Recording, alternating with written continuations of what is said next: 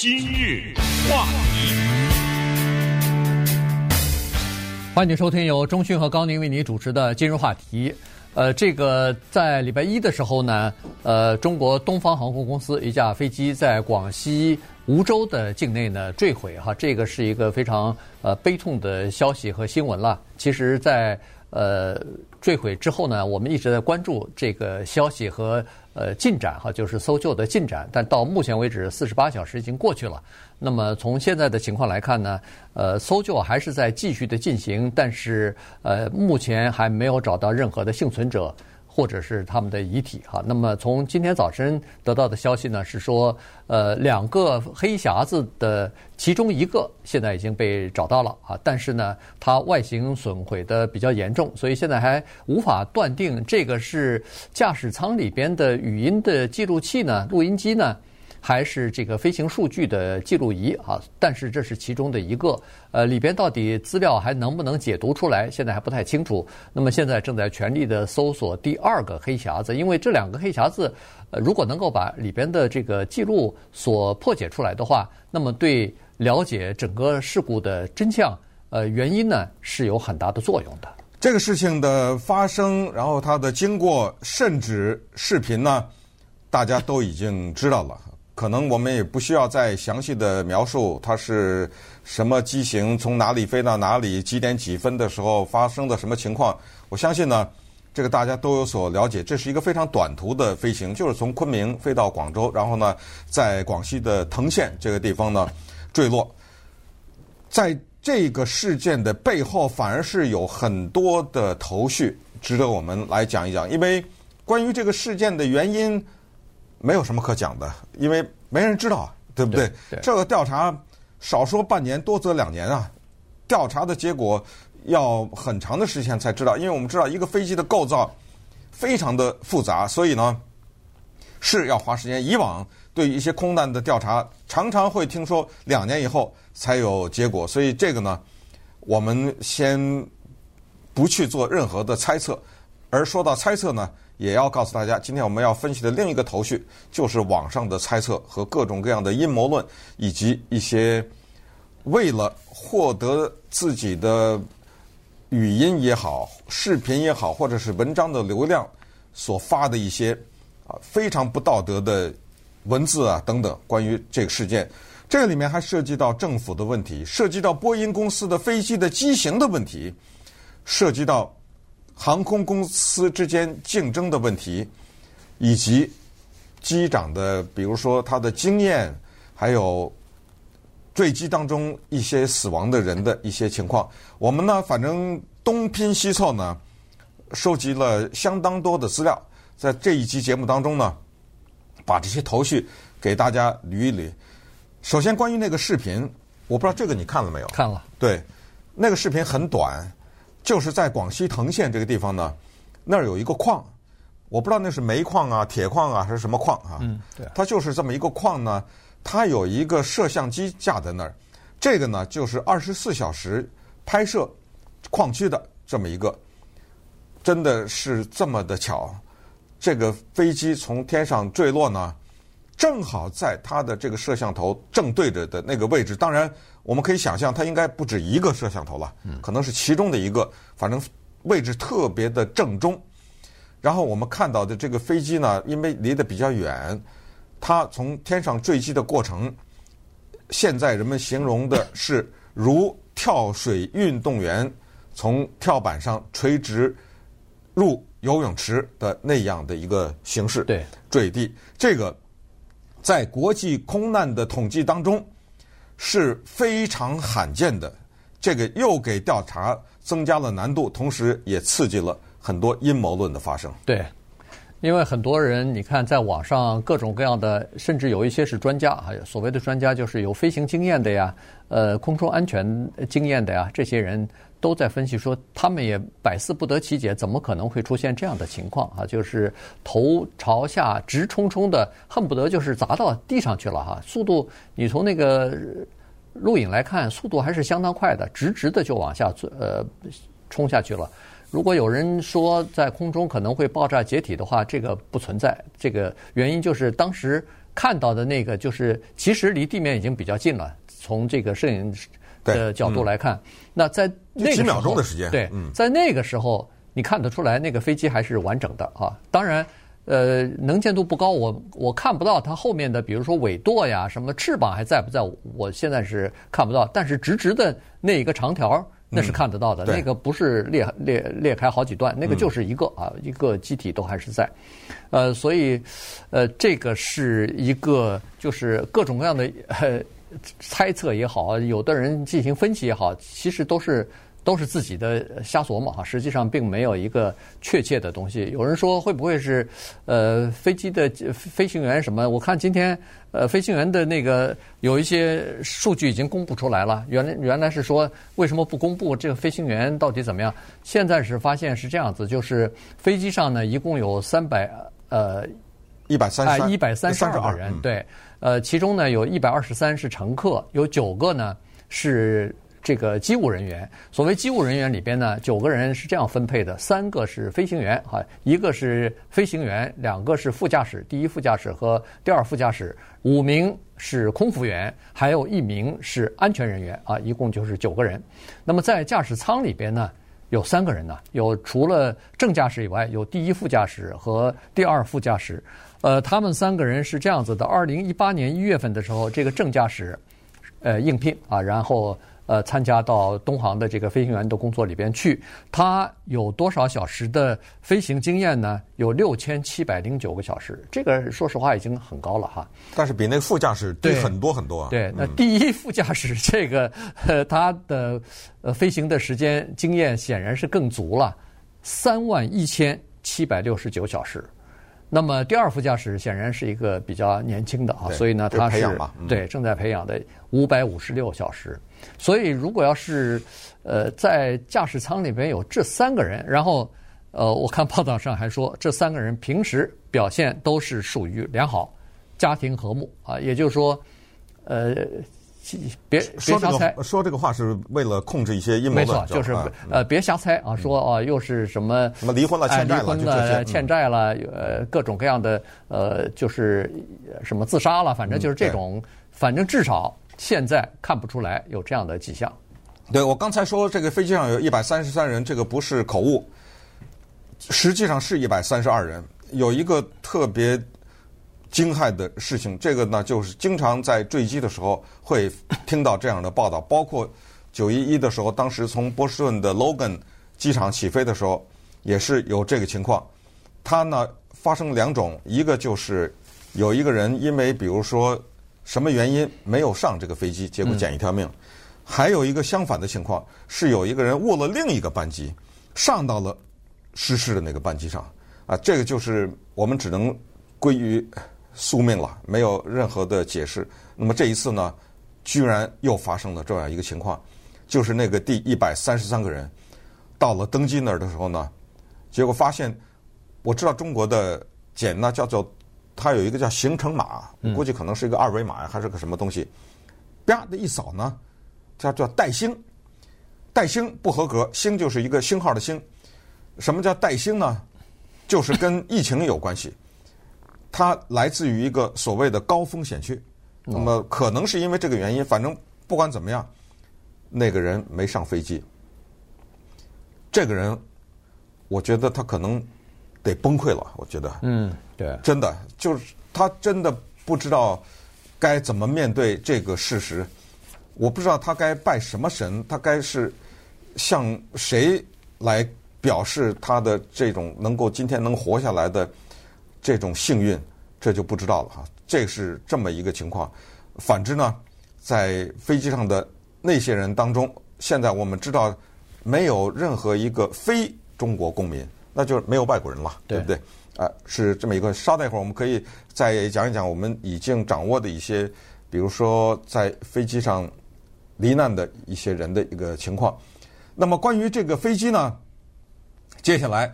就产生了种种的说法，因为我们知道，从 Ethiopia 埃塞俄比亚或者伊索比亚的坠机，从马来西亚的那个坠机，不，印尼，印尼，印尼对，从印尼马航是吧？那个叫呃，对，呃，反正是在印尼的的这个。对，我脑子里就记着马航，马航，马航是那个失踪的。呃呃，对，马航对，也是波音啊。呃，对，就是说印尼也好，马航也好呢，都是跟波音这家公司又有点关系，所以波音肯定也躲不过。那所以稍待会儿呢，我们就把这些头绪慢慢的跟大家理一下。今日话题，欢迎您继续收收听由中讯和高宁为您主持的今日话题。呃，今天跟大家聊的是礼拜一的时候啊，发生在中国的这个坠机的事件啊。呃，东国呃中国东方航空公司一架班机，波音的八百班机哈，七三七八百型的这个班机呢，呃，坠毁。呃，这里头有一些就是人们想不通的事情哈，也就是说它是呃坠机的情况呢比较。特别或者说是比较罕见啊，一个是呃头朝下直直的快速的就撞到地面上了，另外一个呢就是它根据现在的这个记录来看呢，它是从巡航的高度好好的非常平稳的在飞在两万九千呃多尺的这个高空啊，这个巡航高度的时候大概八千八百多米吧，呃突然一下就开始失去高度了，一下就开始下降，而且在短时间之内下降的非常多。下降了一段时间以后呢，诶，稍微停下来以后又往上拉，但是拉了两百米之后，再次下降，再次下降呢，速度就更快了哈。所以这个也是非常罕见的，因为根据现在知道的这个数据来看呢，就是说从巡航的。情况，这个是占整个飞行时间至少一半以上，就是在巡航高度非常平稳的飞飞行啊。如果没有碰到什么空气对流之类的，它应该是非常平稳，应该没有什么问题的。所以在这个期间，巡航的这个高度发生事故的几率只有百分之十三，发生这个致命事故，就是坠机出现死亡的这个事故只有百分之三。可是。偏偏就在这个很少见的这样的一个情况之下，它就发生了。对，你刚才说那个百分之三呢，确实是有国际非常精准的统计啊，因为这种罹难确实有很多的数据在伴随着。刚才说那百分之三是说这个飞机其实已经开始进入到叫做 initial descent，这个什么意思？就是开始降落了。对，已经离机场很近，因为整个这个。飞行的航程才两个小时，是，所以它已经开始进行缓慢的降落，在这种时候是最不容易发生坠机的，这就是这个空难呢让人费解的地方。所以接下来我们讨论一些头绪，就是关于首先呢，就是媒体的责任的问题啊，这个呢恐怕一直会有争议，就是对于灾难的报道要不要呈现图片和视频。要不要给大家看到？我们知道有的时候有些报道涉及到儿童啊，涉及到一些旁观者啊，他们会用马赛克啊给遮住啊什么之类的。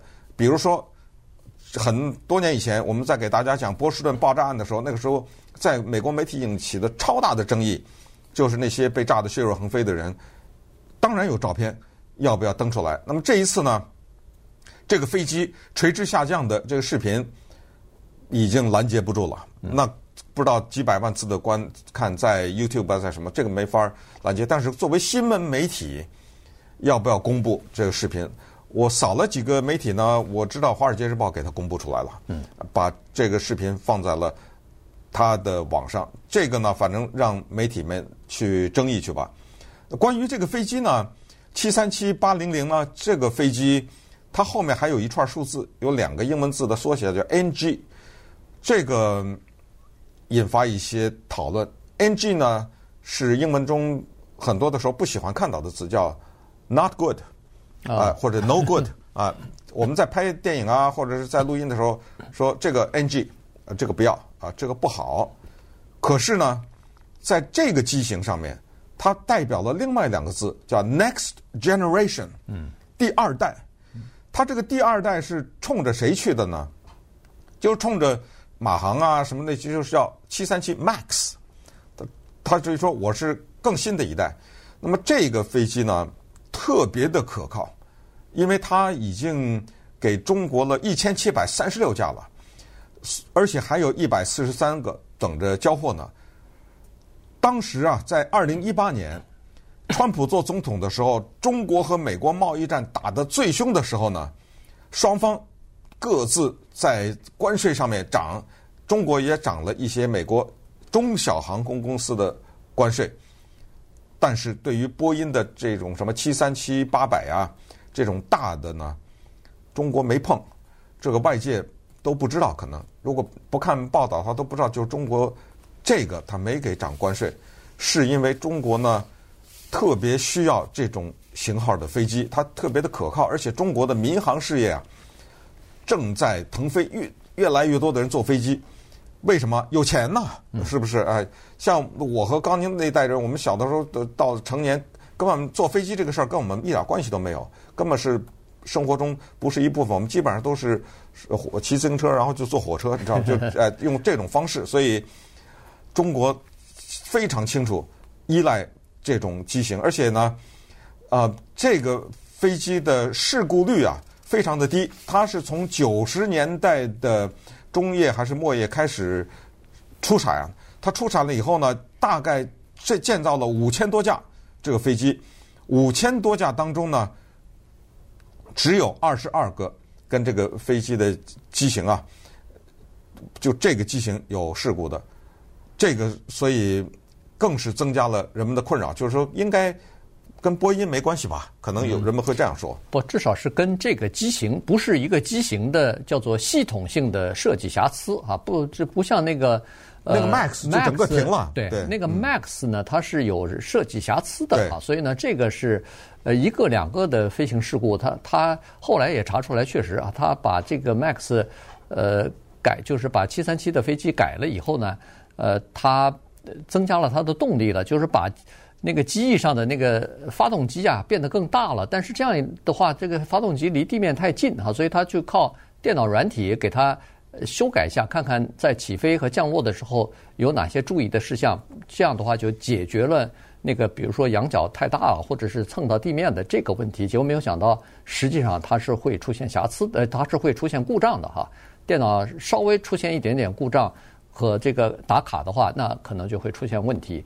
呃，然后手动跟呃自动驾驶之间的切换里头，呃，有的时候电脑会糊涂哈，不知道该听谁的指令啊等等。所以这个现在当时发生了刚才说的那个呃印尼的和埃塞俄比亚的这个空难事故之后，全球基本上都停飞了哈。那个呃七三七八啊 MAX 的这个飞机，这一个型号的全部停飞了。但后来美国在二零二零年。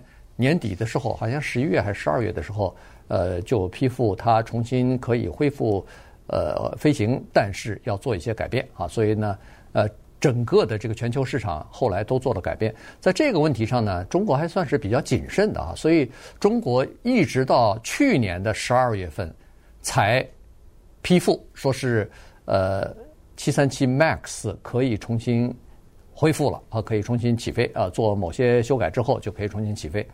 但现在受到这个飞机坠机的影响，恐怕那个飞机什么时候再回来，还可能也会受到牵连。大概还要再再进行一番安全的审查才可以。因为你看那个飞机刚说是可以重新呃重返天空了，那这个呃七三七八百马上你看东航的所有的七三七八百的这个系系列的飞机，这个型号的飞机全部停飞了。嗯，对，对吧？说到这个。飞行记录呢，也要讲两句，因为有人做了这么一个统计，说中国呢有四千两百二十六天没有大型的空难，就像这种坠机啊，这种啊，平时的那种什么滑出跑道啊，什么这个不算大型的空难，没有人死亡，所以四千两百二十六天是多长时间呢？我也算数不好，我昨天拿计算器算了一下，是十一点五。几几几年啊，就是十一年左右，这又是什么概念呢？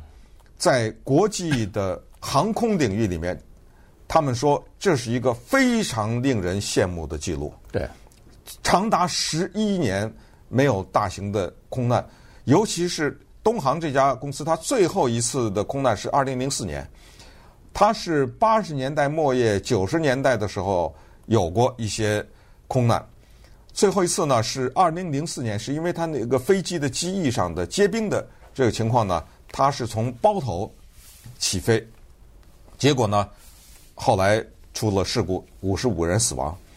但是从二零零四年的那次事故以后呢，不管是东航也好，还是整个中国整体的国内国际的航班呢，它的安全系数是大增。对啊，这一点呢，在诸多的报道当中，包括美国的主流媒体当中，都特意的指出来，就是这一点呢是不容忽视的。那么接下来就是说，既然是这样的话，那么下面原因会是怎么样啊？这个里面有一个阴谋论就来了，说哦，这个原因是因为东航啊削减了维修费，这个当场就给驳回去了。因为不但东航没有削减，反而增加了百分之十二。对，这个都是有案可稽，都是能查到的，知道吗？所以这个又崩溃了。所以关于这个事情到底它的原因是什么，我们接下来这么看吧，我们。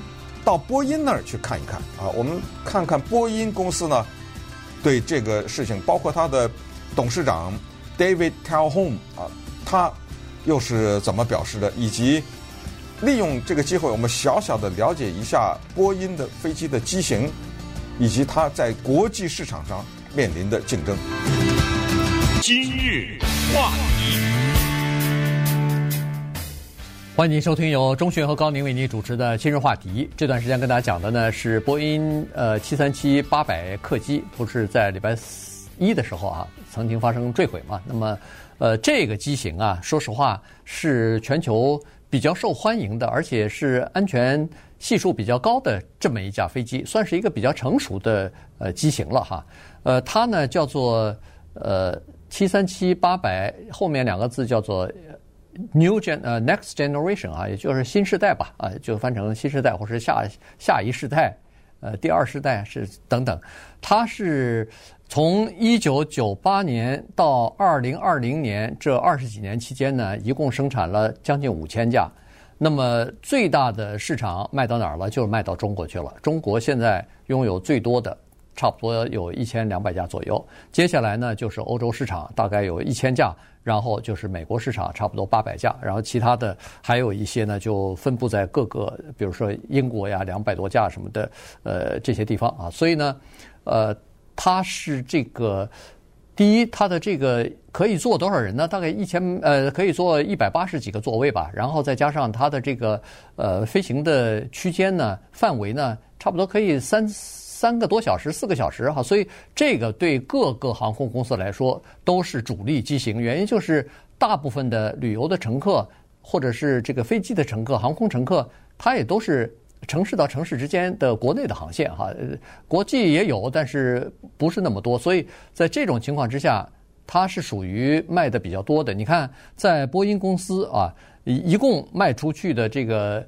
呃，七三七的这个系列当中有两万五千架左右，但是七三七的八百系列差不多就占百分之十七，它占的比例属于是比较大的。嗯，呃，波音这家公司大家都非常的了解，我也去过，在西雅图呃参观过。呃，如果顺便也说一下，如果大概大家有机会去西雅图的话，它这个是算好时间啊，在网上找好的话，它是让外人参观的，是一个非常震撼的体验。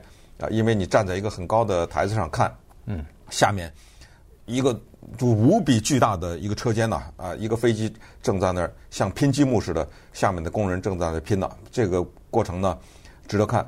我印象很深，当时我去波音参观的时候呢，下面有两个员工正在休息，在那儿打乒乓球。那个乒乓球案啊，在我那个位置往下看，像一个人的手掌那么大。那比起那个飞机来说啊，就是。可以想象，它这种感觉，你一般的来说是没有机会看到这一幕的。它是美国的上市公司当中的叫蓝筹股。所谓蓝筹股，就是几乎是一个指标性的，对，对不对？人家其他的一些公司，你股票跌一点啊，涨一点，那个人家不理你。蓝筹的要是升或者降的话，那就对股市的影响比较大了。第一，它是这个特点；第二呢。它是美国整个这个国家的一个非常大的雇主，不知道几十万人了。对，下面哎，他是解决美国的劳工呃市场的一个非常大的雇主，而且你还不要说美国国外都有，连中国的上海都有他的厂，所以这是一个大的雇主，这是他第二点。第三点呢，它是美国政府的重要的承包商，战斗机什么的它也做啊。对，所以美国的政府呢跟他签约。其实一说波音，都知道好像就他一个似的。其实造飞机的公司多了，可是呢，他能够拿到美国政府的很多的订单。去年他接了五百三十五架飞机的订单，让他大大的获利啊啊！但是呢，后来是因为疫情还是因为什么原因呢？对，反正他亏损了啊，嗯、亏损了四十几亿。嗯，那说到这个疫情，也再说一句，就是疫情呢对航空业的打击是非常大，因为很多的外国、啊，他向波音公司订飞机的时候呢，他也没想到有疫情啊。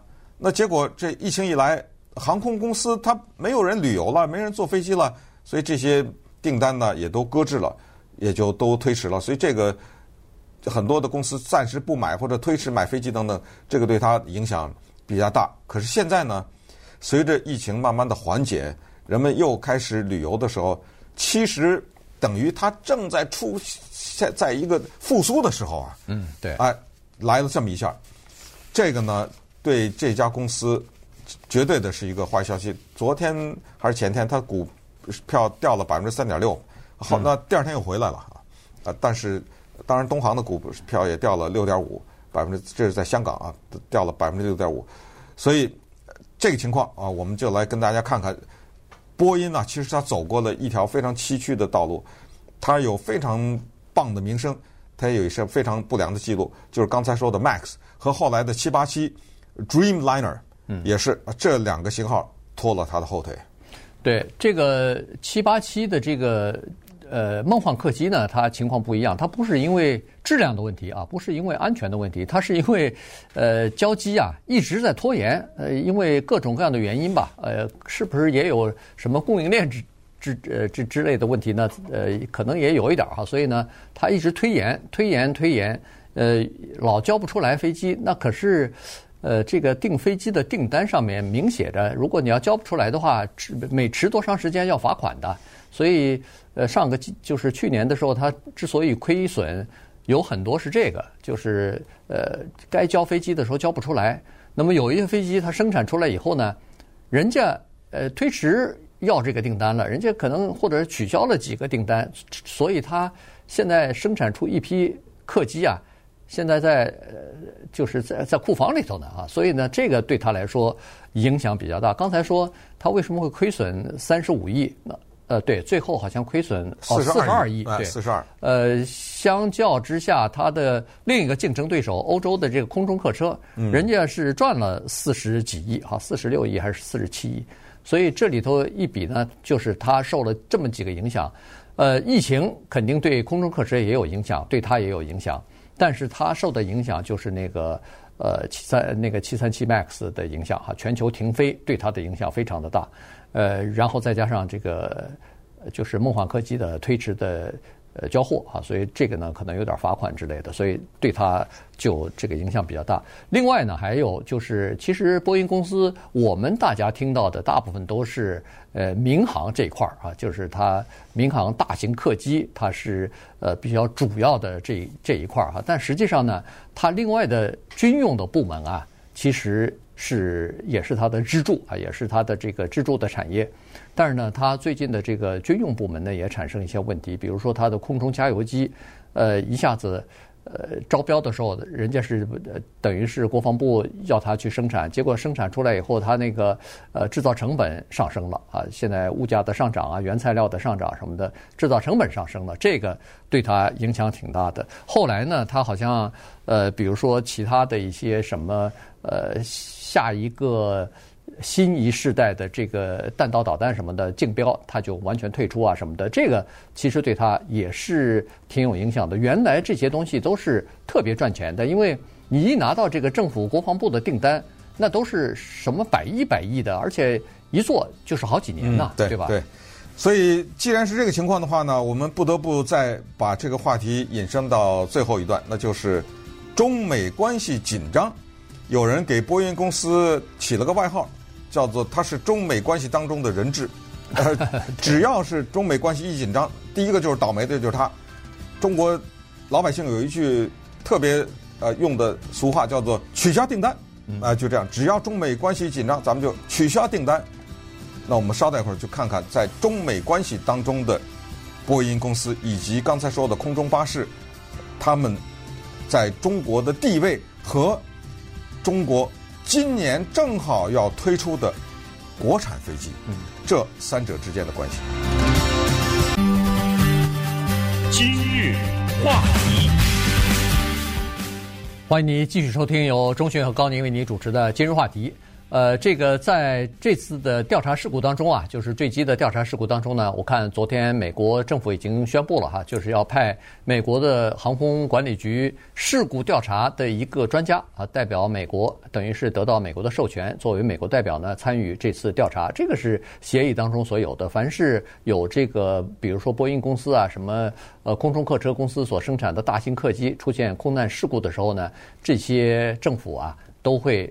加入到参加参与到这个整个的调查当中去。波音也会派人啊？哎，波音公司，中国答应了吗？现在？呃，好像我看最后看到的是中国尚未表态，对，是这么说的。呃，中国是说得到了这个讯息，嗯，但是我觉得这个因为是协约当中的事情，而且我看美国的呃宣布这个消息的时候是特别明确的表明是由中国牵头的调查，只不过美国是派一个代表。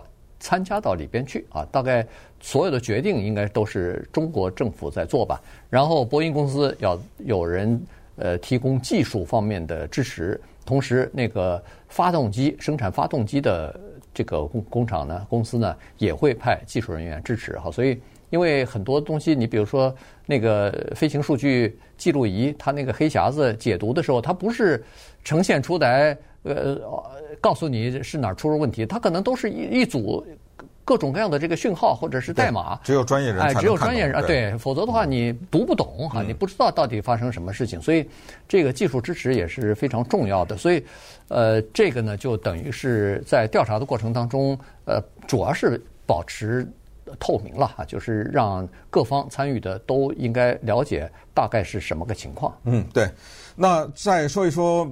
目前的国际上面的航空公司之间的竞争，欧洲的空中巴士 Airbus 呢，他们早早就在天津建厂了，在这个地方呢生产它的叫 A 三二零，A 三二零就是所谓的单走道，就是在飞机上我们说的走道，这不是过道嘛？对，呃，就是单走道，有单走道，有双走道，还有 A 三三零，Airbus A 三三零呢，它是一个机体比较宽的型号，这个是他们跟中国的合作，可能。